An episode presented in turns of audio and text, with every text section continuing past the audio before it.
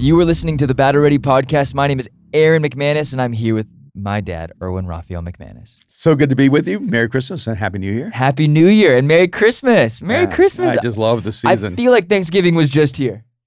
it's true. December has flown. Yeah, and I still have evidence of that because I haven't lost the Thanksgiving weight. So No, I got. I, I I went on a run uh, on Sunday morning before church, and I my time was so slow, so slow. I couldn't go on a run. I could go on a roll. Okay. um, I want to talk about you. Have a really good friend named Jon Gordon, and he kind of pressures you each year to give a word for the next year. It's because he has this theme. I think he has a book called One Word or something like that. And he kind of really popularized this whole one word thing. And, okay. and so every year he'll text me or Instagram me or tweet me or and go, Yeah. What's your one word? Or what's your one What's word? your one word? And I'm a little defiant. I'm a little rebellious, so I would never give him a one word. And I'd say, Jon, I can't limit my life to one word or I'd one Yeah. sentence or Yeah. I'd give him two words or three words. And and this year he posted on Instagram, "What's your one word for 2022?" And I I I, I know I was going to do something snarky or you know um, you know just sort of you know humorous, but a word exploded in my brain. Well, I want you to say that word to the end. Can you say that word to the end? I will say that word to the end, but Well, I how? I had to respond because I felt like it it just filled me up, and I knew this was my word for the year. So if you're listening right now, you got to wait to the end to find out the word. But I want to just talk about how would you just is there a word you would give the last year? Because that's something I think this podcast is very much about. Is we're oftentimes reflective, we're oftentimes predicting the future, we're oftentimes talking about what's going on. It's a social commentary. But is there a if you could give the last year a word? Is there a word you would give it? wow, the word that came to my mind was chaos. And the word that comes to my mind is fear. Well, I think you might be spot on, and uh, your your word is the the flame, and I think my word is the smoke. Well, I think I, well, I think I think my word builds on your word. I think your word Yeah. was 2020. Yeah. You, you know what I mean? Like, and if you were to package these two years as like a, a bundle pack, You see, I think 2020 was paralysis. well, I think chaos- Everything stopped. That's what it felt like. But then you Yeah. had all the riots. That's true. That's true. And then no, it- you're right. Uh, 2020 was defined in many ways by chaos. but You're then right. again, like it feels like that. In Now, last episode we talked about it. You, you started off. You said you have a you have some things to pick with the government. I do. I Let's go. I just, you know, I, I saw something this morning and I just thought, I'm going to talk about it and just going to let the chips fall they may because I think this is really unhealthy. Talk to me. All right. This Our is government unhealthy. Very this interesting. is from whitehouse.gov. So this isn't from someone's opinion about what the government is saying. yeah. This is what the government is saying. Is that right, Brooke? Yes, it's from Jeffrey Zients. He's the coordinator of the COVID 19 task force for Joe Biden. We missed you, Brooke. We did. We missed you. I mean, uh, Austin was great, Austin's always great. but we did miss Brooke. We did miss Brooke. Brooke's back. All right. This is what whitehouse.gov says. You can go there yourself and read it. It says, We are intent on not letting Omicron disrupt work and school for the vaccinated.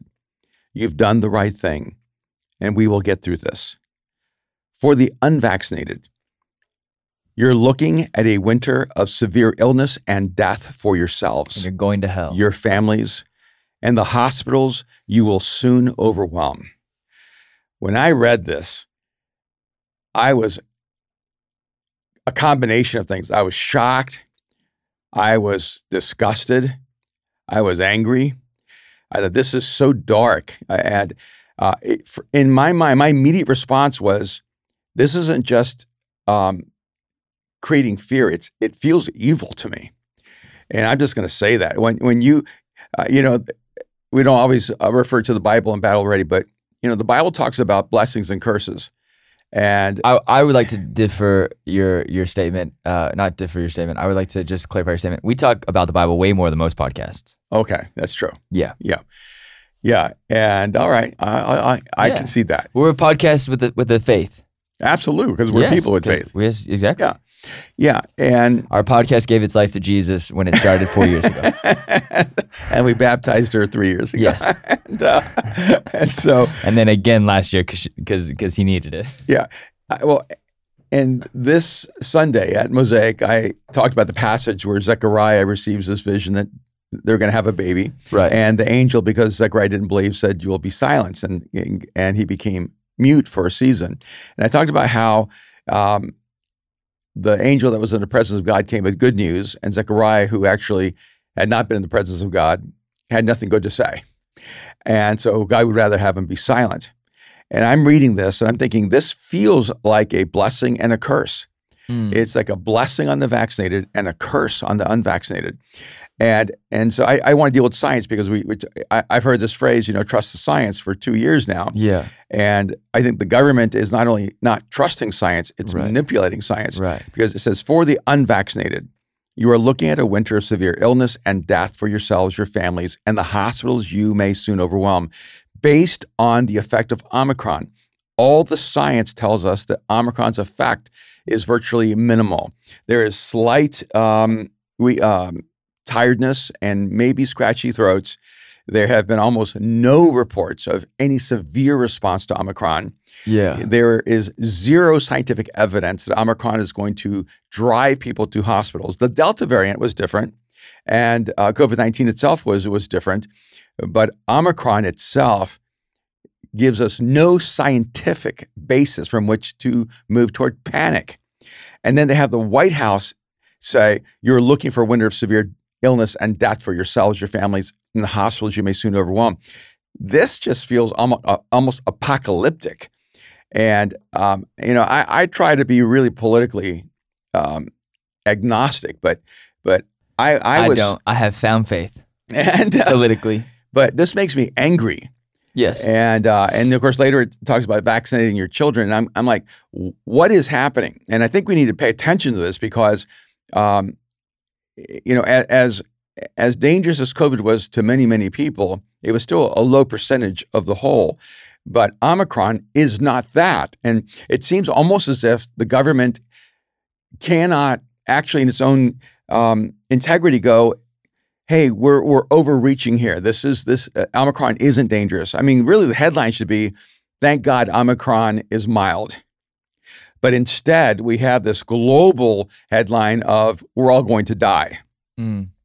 and uh, What, what do you I'm just angry about it. I just think it's really wrong. I think what Yeah. the government is doing is unhealthy. It's going to destroy um, our society's mental health. I think we have a generation of people who are living in fear, and and I think they're only adding to the problem. Yeah, it's really interesting watching people that you find. Uh, There's some incredible people around us in our community, and, and, and I, I've lost a lot of respect for people who live in fear. You know, and it doesn't mean, because I mean, I think we all live in fear. I think that's something I, I think about daily. I'm someone who has lived in a constant state of fear. Mm. You know, I think fear of, you know, wh- whether I'll be great or not, fear if I'll accomplish anything, fear of like, can I step out of the shadow of being your son, fear of being Mariah's big brother just oh, yeah, tons of fears, like normal, I think, human fears. And then you add apocalypse fears, apocalyptic fears. Yeah. And then you add political fears. Then you add, you know, uh, like the the cancel culture. And then you add all of these fears that have kind of like become this conglomeration. Conglomeration. Is that really a word? Yeah, it is. I Well just- done. I just George Bush that one into the future. Um, a conglomeration of no, no. You actually said a word that's real by accident. George Bush would make up words that know, were but- not real but on I purpose. Think, but I think George Bush, but I think George Bush is in the future coming back, making words up, going, "You haven't seen it in the future." But yeah. George Bush is an agent of the future. That's all I'm saying. yeah. All right. Here we I'm go. kidding. I'm kidding. No, so I do think that that this is added to it, right? I I, I have a couple to really make it simple. Trust the science is trust the liberals. That's really what it is. It really is what it is. And and and you know the the phrase I think a lot of people were using in LA of the be, you know which which evil do you choose for president is the better mm. the better of two evils. That was the, the the choice with Biden was the better of two evils. That was like what people kept saying. That's the phrase, right? Yeah. Oh, the, yeah. Uh, yeah. Uh, I think that's right. Right. The better of two evils. Isn't that right? Isn't that phrase? Correct. Okay. I got Thank two, you, bro. two for two You're two for two. Keep on a, going. on a Monday morning. Let's don't lose go. track. Not, don't lose track. but I, I really do think for the for the first time in a while, we're seeing two evils at play, right? Because because I you know not, not trying to like paint them in its in their entirety. I think both. Every human has things that are good about them, but I think you're watching a political party do something really evil for the last four years, and now you're watching a, a political party do something really, really dark for the last two years. And Only a year. a year, A year. good lord! Right. We've like, only had a year. it's like Game of Thrones, President the long winter right now. And and because I always try to assume good intention, I'm like, um, the only good intention I can put behind this is that we have people in charge who are so paralyzed by fear that they are blind to the science Mm. and incapable of looking at the facts and communicating hope. Or it's such a ploy of manipulation to try to get people to conform who have not been vaccinated. And I've been vaccinated, so this is not me fighting for myself, but I am fighting for a future where the government does not have that kind of totalitarian control over every person's life. Yeah. I, yeah. And, And, I, and I think this to me um, feels dictatorial. yeah. It, it does feel dictatorial. Yeah. Yeah. And it's, I mean, thank God Joe Biden's one of the worst like leaders we've ever seen in our lives because, you know, like Trump was a dark figure, but he was polarizing and that was a scarier thing, I think. Mhm. Biden, well, I don't, it doesn't feel like Biden's, from my perspective, it doesn't feel, and Brooke, you could chime in on this, it doesn't feel like President Joe Biden has maybe the um, strategic intellect or prowess to put these things in motion. It feels more nefarious. It than- feels like there are people around him doing it. yeah, like it feels Yeah. like the party coalition trying to like create a narrative to instill fear in our society. What do you think? And not Brooke? in conspiracy, just going like this is what it feels like. Yes, but also, you know, also he was stepping into this machine that's been running for two and a half years, and to try to change. There's, you know, I when you think, say the Wait. machine, do you mean the Democratic Party? And what do you mean two and a half years? yeah, the Democratic Party's response to COVID. Sure. Um, and he, I would, I agree that he hasn't done anything to change the narrative. Right. But wouldn't you think that this is a moment where, as president, you would say, um, we Democrats were right about COVID 19 and we're right to be concerned about Delta. Omicron is not the same thing. We don't need to be worried about this. The American people need to go back to work and just the life is normal. And this is not a apocalyptic moment. Omicron is not something that you need to worry about. We don't send out death sentences for the common cold. I don't understand the hesitancy to take a stronger stance. I don't know if it's wanting to not wanting to go against the general world sense when entire countries are shutting down around us and we're not, you know, if that will make us look weak in our response. I'm not sure what it is, but there must be something that we're not seeing. I think the key word was uh, hesitancy to take a strong stance. I think you have to have strength to take a strong stance. We- We watched a president for the last four years take a really strong stance on really stupid things, right? So like, so that you know, like, there was a lot of strength. It wasn't in the right direction, hmm but it was there was a lot of power. Yeah. And now we're watching a different kind of power, right? Mhm. And I think maybe it would be. int- I would love to hear you talk about one, what, why, the mechanism. I, I listened to a debate between, wow, three people that were super boring, and Jordan B. Peterson, who can is like 50-50 depending on the day. Yeah. And and it was it you know each one of them were a different political kind of perspective, but they kind of teamed up two conservatives and two liberals, and I think two Canadians or one Canadian, one British guy, and two Americans. And it was really interesting hearing because uh, uh, one of the conclusions was that the other side led with fear. Hmm They lead with fear that it isn't even about function or perspective or even intelligence because everyone in that party was intelligent or that that that that that conversation. But it was really like the conclusion was if you are on the left, it, it was being led by fear. Where on the right was um, a, d- a different perspective. Mhm. And and I, and, it, and for me, like I, Uh, whichever way you lean, it, it doesn't really matter to me. I, I just think being able to have open conversation where you talk about trust trust the science, trust the data. The fact that the White House is putting out a statement without actual like data backing it. Yeah. Why do why the entirety of our like academic our academic background do we have to s- like cite our sources until you get to be the president? Do you know what I'm saying? Like you remember we weren't allowed to use Wikipedia? yes. Like like Uh, Biden sorry, I'm older ha- than you guys. We didn't have Wikipedia. yeah, yeah. well, it didn't matter because neither did we. We weren't allowed to use it, even though everyone already did. Um, But he, I don't understand. How, how is he? How is the president able, or like uh, the, the whatever, like the, the press secretary able to make press releases without actually citing its sources and backing it with actual functional Sure. data and science? But for all you here students, here's how you use Wikipedia. Yeah. You go to the bottom of Wikipedia, you go to all the references, and you go to the original It's super smart. material, and that's how you can actually use a Wikipedia without using Wikipedia. But presidents, yes. Um, don't seem to have to cite science and don't seem to have to cite um, uh, data. Right. And but I think sometimes it's because they're more driven by the political narrative than they are by actually uh, the truth. I, I mean, I just look at like functional things like we we have to be vaccinated. It looks like to get on airplanes, Okay. but we don't have to be vaccinated to cross the border illegally. So Ooh. it makes me wonder. And here I'm an immigrant. I'm just saying this. It makes me wonder if we're actually sincere in what we're trying to implement. Like, are we trying to simply make life for citizens so difficult that they are forced to be vaccinated? Because if we really believed that the vaccination was for the safety of all the people, we would not allow anyone to cross the border without having both the vaccinations and maybe the booster, because that's what they're saying. So you wouldn't allow thousands upon tens of thousands of people to cross the border Yeah. unless we vaccinated. Why can't uh, you're trying to force Americans to be vaccinated? Why can't you force undocumented aliens who are crossing the border to be vaccinated? Saying, hey, look, if you're going to come across here illegally, then you have to be here for three weeks. You have to have double vaccination, and then we'll let you come in against the law. I, I, you know, That would be the easiest way to vaccinate people in, in at the border. Sure. But eh, I, right? No, I'm saying you're not talking about immigration. You're just talking No. about the, the the duplicity and- yeah. inconsistency and, the duplicity of what we're saying as a nation we're implementing because we're Right. concerned about Right. COVID. Yeah. And I'm going, I, it feels so dynamically political right now that um, I, I think there are probably moments where um, President Trump should have said, "Hey, you need to go do this," even if it went against the politics. And I think there are moments now with Biden. He needs to say, "Hey, we need to stop acting like this is the same thing, even if it goes against his politics." But but, but just the language made me angry. It, it just felt like a curse. You know, get ready for winter, severe illness and death for you, your families, and loved ones, and, and the hospitals you're going to um, overflow in. And I'm like, what government? that- I mean, it felt Marxist. I mean, I'm sorry. It just it it just Explain how it felt Marxist.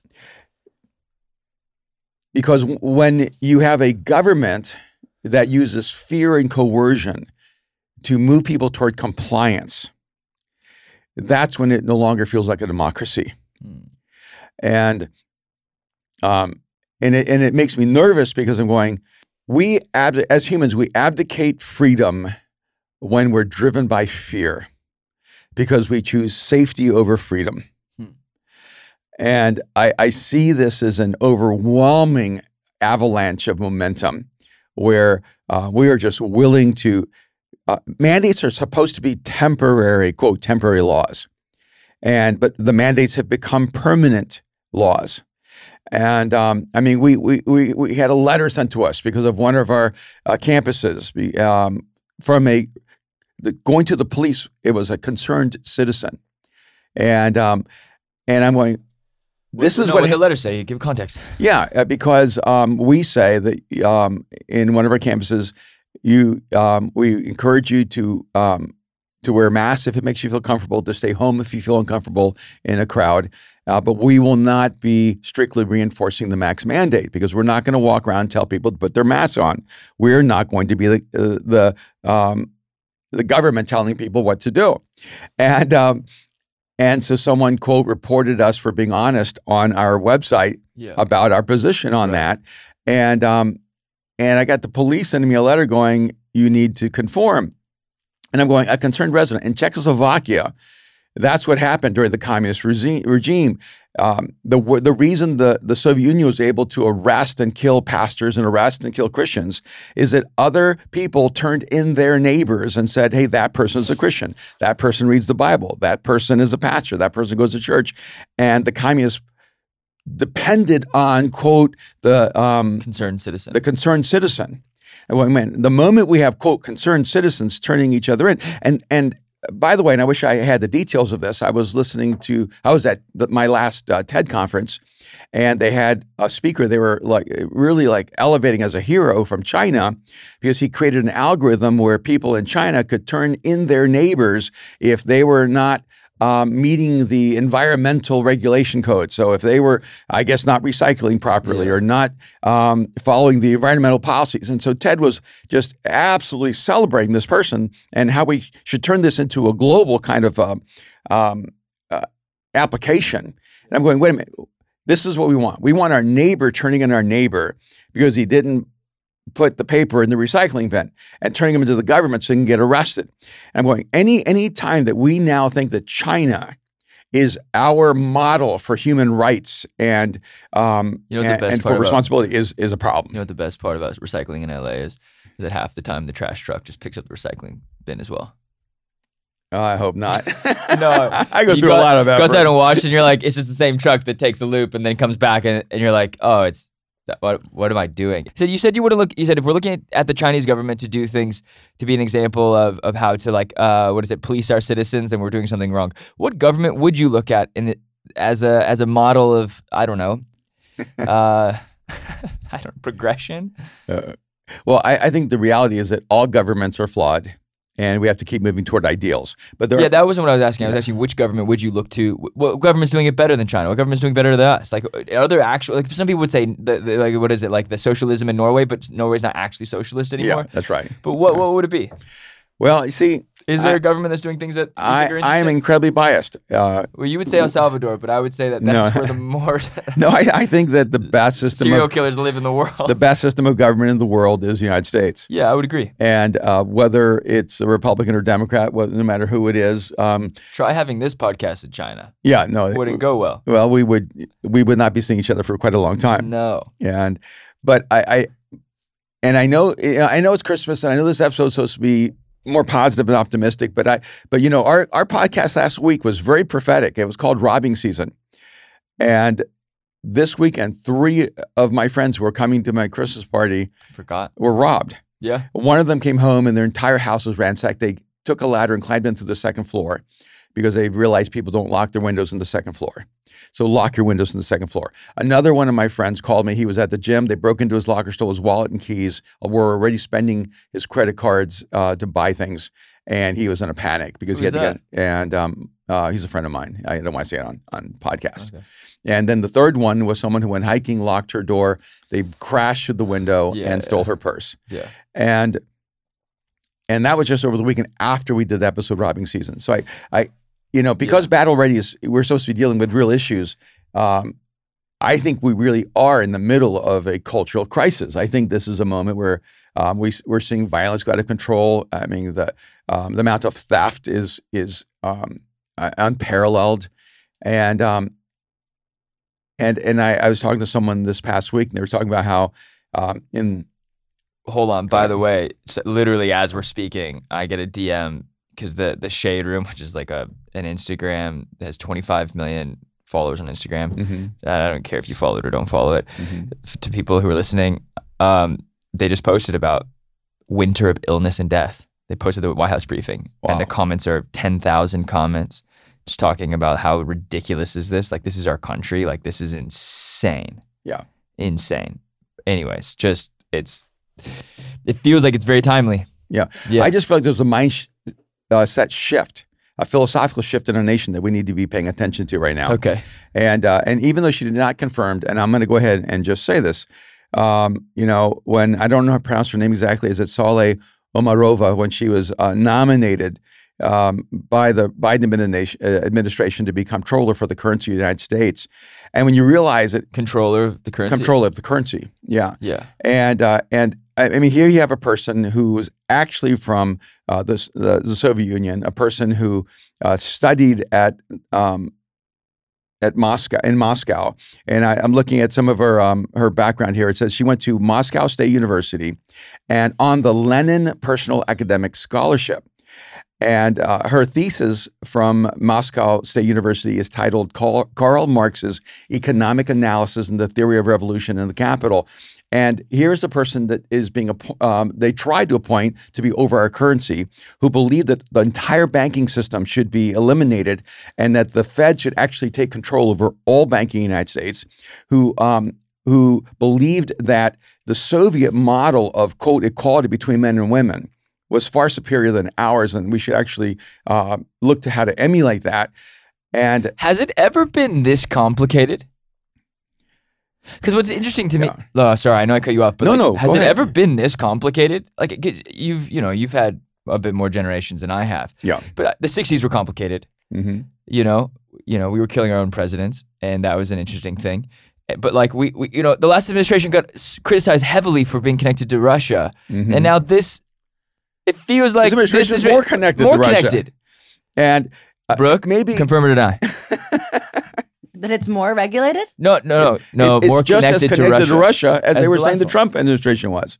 I'm not saying we're not. This is the thing. We're not saying conspiracy. It's just saying we're saying uh, public uh, pers- pers- perception, right? Like what it feels like in the media or in like the the, Yeah. the Biden administration almost appointing this woman to, that is an actual Marxist communist. and, Like- and openly, like not not, not a, a person without integrity, a person who has a history and she actually has a philosophy of economics and of cap, of capitalism and communism. And if you go back, even I remember the one time President Obama was sitting there with um, Putin, and the microphones were off, and he whispered something like, "Hey, I- wait, wait till I'm elected. I'll have more flexibility." Wait then." till I'm reelected. I, Yeah. I'll have more. I'll have more ability to Yeah. help. Yeah. And and so I, I just wonder if we as citizens are really naive in thinking that Trump is the only president who has a relationship, had a relationship with Russia.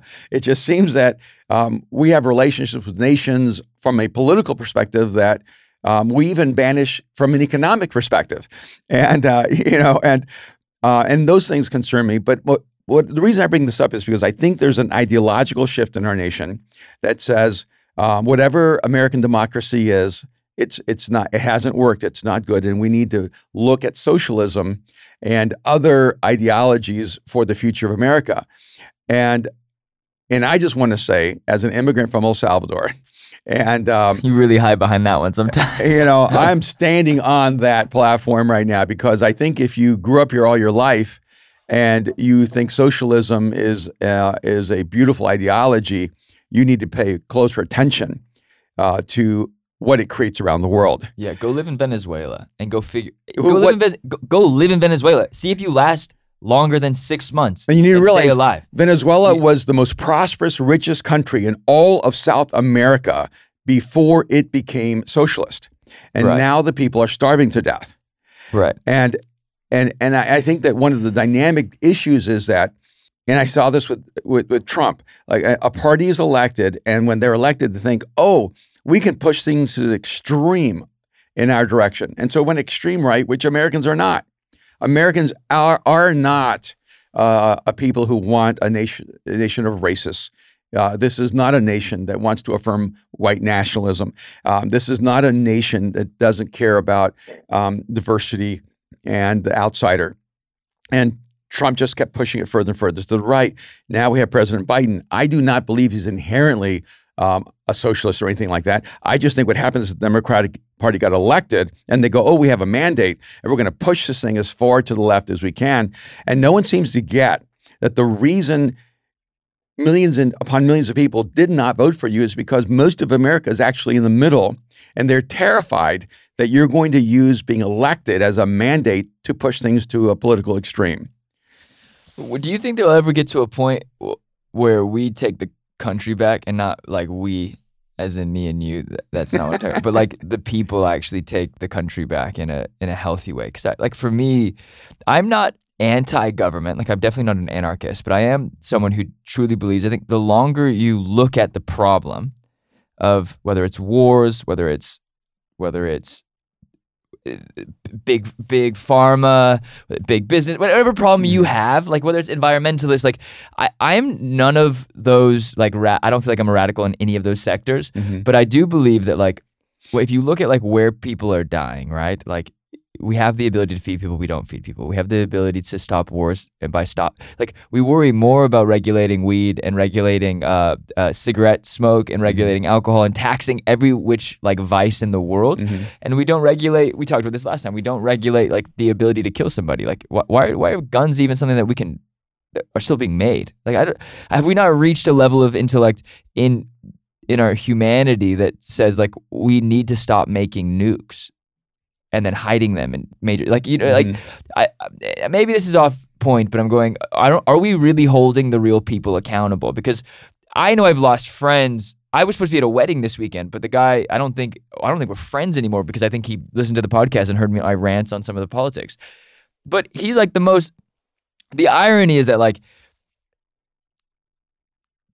Yeah, there's so I don't want to go for him, but like the irony is that like this woke culture has kind of taken over the the, the centerpiece, the, the spotlight, right? Mm. And in 20 years, it'll probably flip. You hate that phrase woke culture. I can't believe you used it. Well, because I don't like the people who are woke. Like, you know what I mean? So I think it's it's like a correlation of my feelings towards the word is my feeling Mm-hmm. towards the people. So I describe them by something that you know, I don't know. What- So so anyways, this is what I'm Yeah. trying to say. Are we holding the right people responsible? Like I think is this is this is a fear tactic by the government. Mhm. You know, and I hate saying that because it makes it sound like conspiracy theorists. But I really do think that there is no way to ignore that that press release by the White House is meant to scare you. yeah, and, and for And, the and last year was if you go home, you're gonna kill your grandfather and grandmother. yeah, you're gonna. I mean, You're gonna kill your I heard Garcetti say that. no, Like, go go ask your question. Garcetti is a fool. What do they win if 100% of Americans are vaccinated? What do they win? What's the incentive? Why the fear? that isn't the good. Isn't that the question? Let's ask you because I have thoughts, but what do you think, Brooke? What do I think? Yeah, what do you think they win? Great question. That gives the answer. I don't know because if if 100% of Americans are vaccinated, then it's through a forcibly delivered mandate that I think would result in some kind of revolution. Right. So let me ask, let me flip around. Uh, they say the uh, the goal is to have everybody vaccinated. Will that eliminate COVID? No, Will eliminate the threat of COVID? no. So we know that the outcome that's being stated is impossible if we have 100% vaccinated. But I think you're right. It is moving people toward a new political system where uh, the government moves toward almost a martial law of mandates, and Americans are now trained to conform. And one of my friends was on his own property. He saw some kids wearing masks playing outside. And he said to them, he drove up and he said, hey, you don't have to wear your mask. It's outdoors and I own this property. So it's okay. You don't have to wear your mask. And the kids couldn't take them off because they had been so programmed that they were afraid to take Yeah. their mask off. Yeah, yeah, yeah. And I'm telling you that um, it's not hard to change human behavior. Fear is the Pavlovian dog that causes humans to give up their freedom and to conform to oppressive mandates. And you have to be careful. And so I, I just, I'm so angry by what the government put out that uh, I'm not neutral. I, I am not neutral. This was wrong. This is on the border of evil. No, it was evil. It is evil. It's And- it's borderline brainwashy. That's Yeah. the issue. Like it, they're trying to brainwash a generation of going like. and it this is, is violating the science. It also I think is is destroying like the sanctity of of and like the reverence for the president of the United States. Like I, I just genuinely have. I mean, the last four years I think destroyed so much of the reputation of like Yeah. who is the leader of our country. But I think the, the the the last year, I mean, it feels like ten years. But uh, I think when a Republican is like game, I've been watching Game of Thrones again. It's like when a Republican wins, it's like the long summer. Like a bunch of bad stuff can happen, but at least it's bright outside and you get more money. And then like the long winters when a Democrat's in there because it just gets dark, brooding, and really creepy and weird. And there's like White Walkers walking everywhere. Yeah. Sorry, that was just a joke. Uh, don't take it seriously. My issue with this is the young kids who think that what the government says is is undeniably true. I thought being a liberal meant you were a free thinker. No, See, I, no, no, I, thought being a liberal meant No. that you were more open to more people and all their different views. And and it feels to me like being a liberal has become now the new fundamentalism, Interesting. What was the old fundamentalism? being conservative, Yeah. the moral majority, the extreme right, the 1980s. It's interesting, isn't it? Yeah, I mean, in, in the 1980s, man, if you were not on, if you're not right wing, you were not an American, and uh, you were not a Christian. And so, being a Christian and being a Republican became uh, synonymous. And uh, and it feel like now it's gone to the other side of things. And uh, and so that's why in the 80s, I was definitely not a part of that moral majority world. I was uh, I was in my mind more of a free thinking liberal, and now I'm going. No, I'm still a free thinking person. Being a liberal now no longer allows me to be free thinking. Hmm. I have to conform not only to the thinking but the language, because if you don't use the language, uh, you're no longer part of this tribe. And I'm good. How do you get? How do you cancel my membership? I want to cancel my membership to this tribe. I'm Yeah. super good. and and I just uh, and you know like it- it's interesting because even in Battle Ready, I never feel nervous saying something against the right. But I do feel nervous when I say something against the left. I, I don't. I used to. Yeah. I like now I know my my Instagram might blow up for like three days. you know, but Yeah. I, my thing with with like, there's an artist I like, hmm and he wrote a song called "Cancel Me," and the the chorus says, uh, "I hope you cancel me so I can go spend time with my family." Like, and but this is my thing. Like, and I'm not trying to be arrogant about it. I'm just like we're posing questions, we're asking questions, and I feel like. I, I feel like so much of the government's focus is on the wrong things. And, and today I'm not just posing questions. Today I'm actually making a statement that is definitive for me. What the government posted was wrong. It's destructive and it's evil. And if we allow this kind of framework to continue, uh, we're going down a dark, dark path where fear is going to be the defining narrative of our culture and it's going to destroy people. And let me tell you, far more dangerous than COVID is the level of loneliness and depression, the e- exploding rate of suicide, the, ex- uh, the explosion of violence, um, of disrespect for private property. It's we are in a societal moment of chaos, and this is not helping. You know, we talked about, or I just made the comments of like cancel my membership. I'm good with I'm good with not being a part of this tribe. Uh, What having a conversation about that? Like, I don't really know what tribe I feel a part of because the other side, like. I don't feel connected to the Christian conservative or the right wing Absolutely not. conservative. I, I think some of the law I think some of the like the family nucleus stuff is much healthier. I think some of the family values are much healthier. I think I think even like even the the abortion laws are cr- are crazy, but you're looking at like we don't live in a perfect society so the abortion laws don't work Mhm. in that way. You have to be more nuanced. We've talked about this before on the pods. I don't feel scared saying it. I don't feel scared saying anything. Just the reality of like when someone tries to cancel me because of things that I've said that like, Mhm. yeah, it's fine, whatever. Just come back to this episode and be like, they're coming for me at some point. Was just off for my head at this point. Um, because this is my thing. Like, I, I I like the idea of like the global church and it helping each other. But also at the same time, I don't enjoy going to other churches, like really, like at all. And so I was having this conversation with friends, and I'm like, I'm realizing I'm becoming negative about the overall church because I would never take my friends to almost any of them. Mhm. My friends who don't know God. Right. You know, even like Mosaic, I like I didn't want to bring anyone here for the last little bit because I was like, are we at the place yet where I feel comfortable enough to to to bring people in? I'm hard on ourselves. I'm hard on myself. You know, and I- don't even platform my own self at church. You know, we, we have this conversation all the time because I don't know if where I'm at mentally or uh, in my health or or even spiritually, and and I feel like we create such a unique thing but it can be so easily misconstrued for and connected to the the greater majority of Christian conservatism. Sure.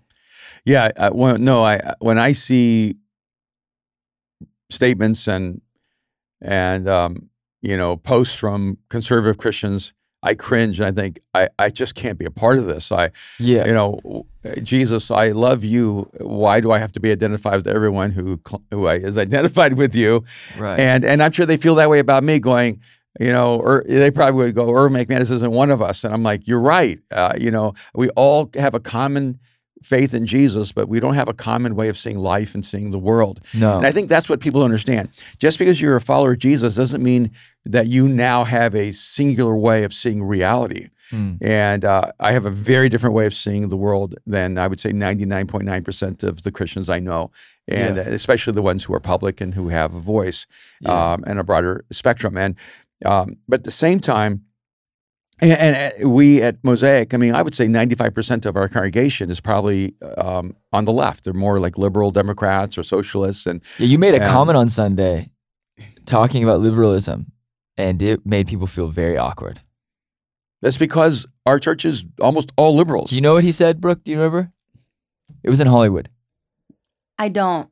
Austin, do you remember what it was? I cannot remember. Do you remember what you said? I don't know. I might have been talking about the Omicron variant. I wasn't in Hollywood. Sorry. I know you said it, and you went in on it in Hollywood, and I was like, but you, I was so shocked. I was like taking notes and writing something down, and then you said it, and I was like, That was before I read this. it was before you read this. Yes. Good be- Lord. Because I felt that the press and the political manipulation of the Omicron variant was unacceptable. Yeah. And uh, and I've been trying really hard to make sure our church was always respectful of um, what the government has been asking, of what our community wants and what it needs, and Right. and um, you know, I, I, didn't want anyone to be able to say Mosaic isn't a church that believes in science, you know. And uh, no, I mean, I think and, you said it the best. Yeah. You're like, I'm obsessed with science. That's, this yeah. is where this is really tough for me. Yeah, yeah, and that's right. I, I've always been obsessed with science, and and and I do not like when a person still claims something and no longer builds on it. And um and and I and and so I, and I've been really to me incredibly flexible when like Dr. Fauci and others from the CDC and others have gotten things wrong and then changed their minds and changed their perspectives. I understand science is fluid. The problem is whenever you make a statement, you act like science is static. You go trust the science. And I'm going, no, this is what science sees today. In six weeks, you're going to see something different. You go, I mean, trust the science when you change your mind again. And we need to be more honest and say this is this is the best information we have. But the best information we have right now is Omicron is not something we need to fear. And you're not going to die. Uh, the likelihood of you dying because of Omicron and um, is so low that um, there should not be a government release like this. Uh, but um, and I and one of the things I said Sunday is like, death is inevitable, living is not. And right now, um, no, what you said on Sunday was just letting you know you're going to die. I said you're going to die. But will you have ever lived? Yeah, and it, that's the, the, reality. Right now, everybody's just surviving and existing. So I was talking to someone last night, and they're a really successful businessman, and uh, grew up in uh, South LA, and um, and I, we were talking about the crime all over the city, and I said, "Why do you think there's such an acceleration of crime?" Right. And he said, "I think there's a direct correlation to the, the stimulus packages having uh, the opportunity to live without working, and now they want to have the same lifestyle without working, and so stealing becomes easier." And um, but I actually think there's a more subtle social narrative that the moment you create a narrative that anyone who has is evil, and anyone who doesn't have is good, you no longer create a value system for private property. Yeah, you because, talked about this on the last. Yeah, episode. because yeah. if you if you have something, you got it for some from from some evil um, mechanism, and so my stealing it from you is just making the world even. It's just, it's fair for me to steal from you, and I think right now in our culture, because of the way we're creating this class warfare, there is a mindset that says it's fair for us to steal from people because it's just making things even. You, you're rich because you're evil. I'm poor because I'm not. So I'm going to take what you have. And we need to realize that there are cultural hinge points that that make democracy work. Right. And one of them is um, the value of hard work. The belief that with hard work and determination, you can create a better life and a better world. And once you stop believing that, you you actually lose a, a part of the soil that makes democracy healthy. Mm. Okay, I think we're good on this one. Yeah. Yeah, I mean, we're going to go into a new year and we're going to be facing new challenges. I think it's important that we look back on this year and and have a maybe um, a little bit of a stark but honest assessment of where we're at as a society. Right. Um, because one of the things that we're really committed to is to always be a voice of hope. Yes. To always believe in a better future. Yes. And my word for 2022 is a word is the word audacity.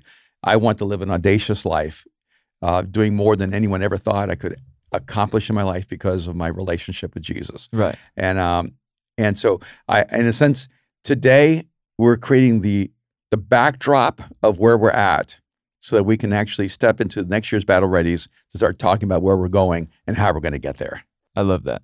Thank you guys so much for listening. I'm so grateful. Every person who has written a review has uh, has given us five stars.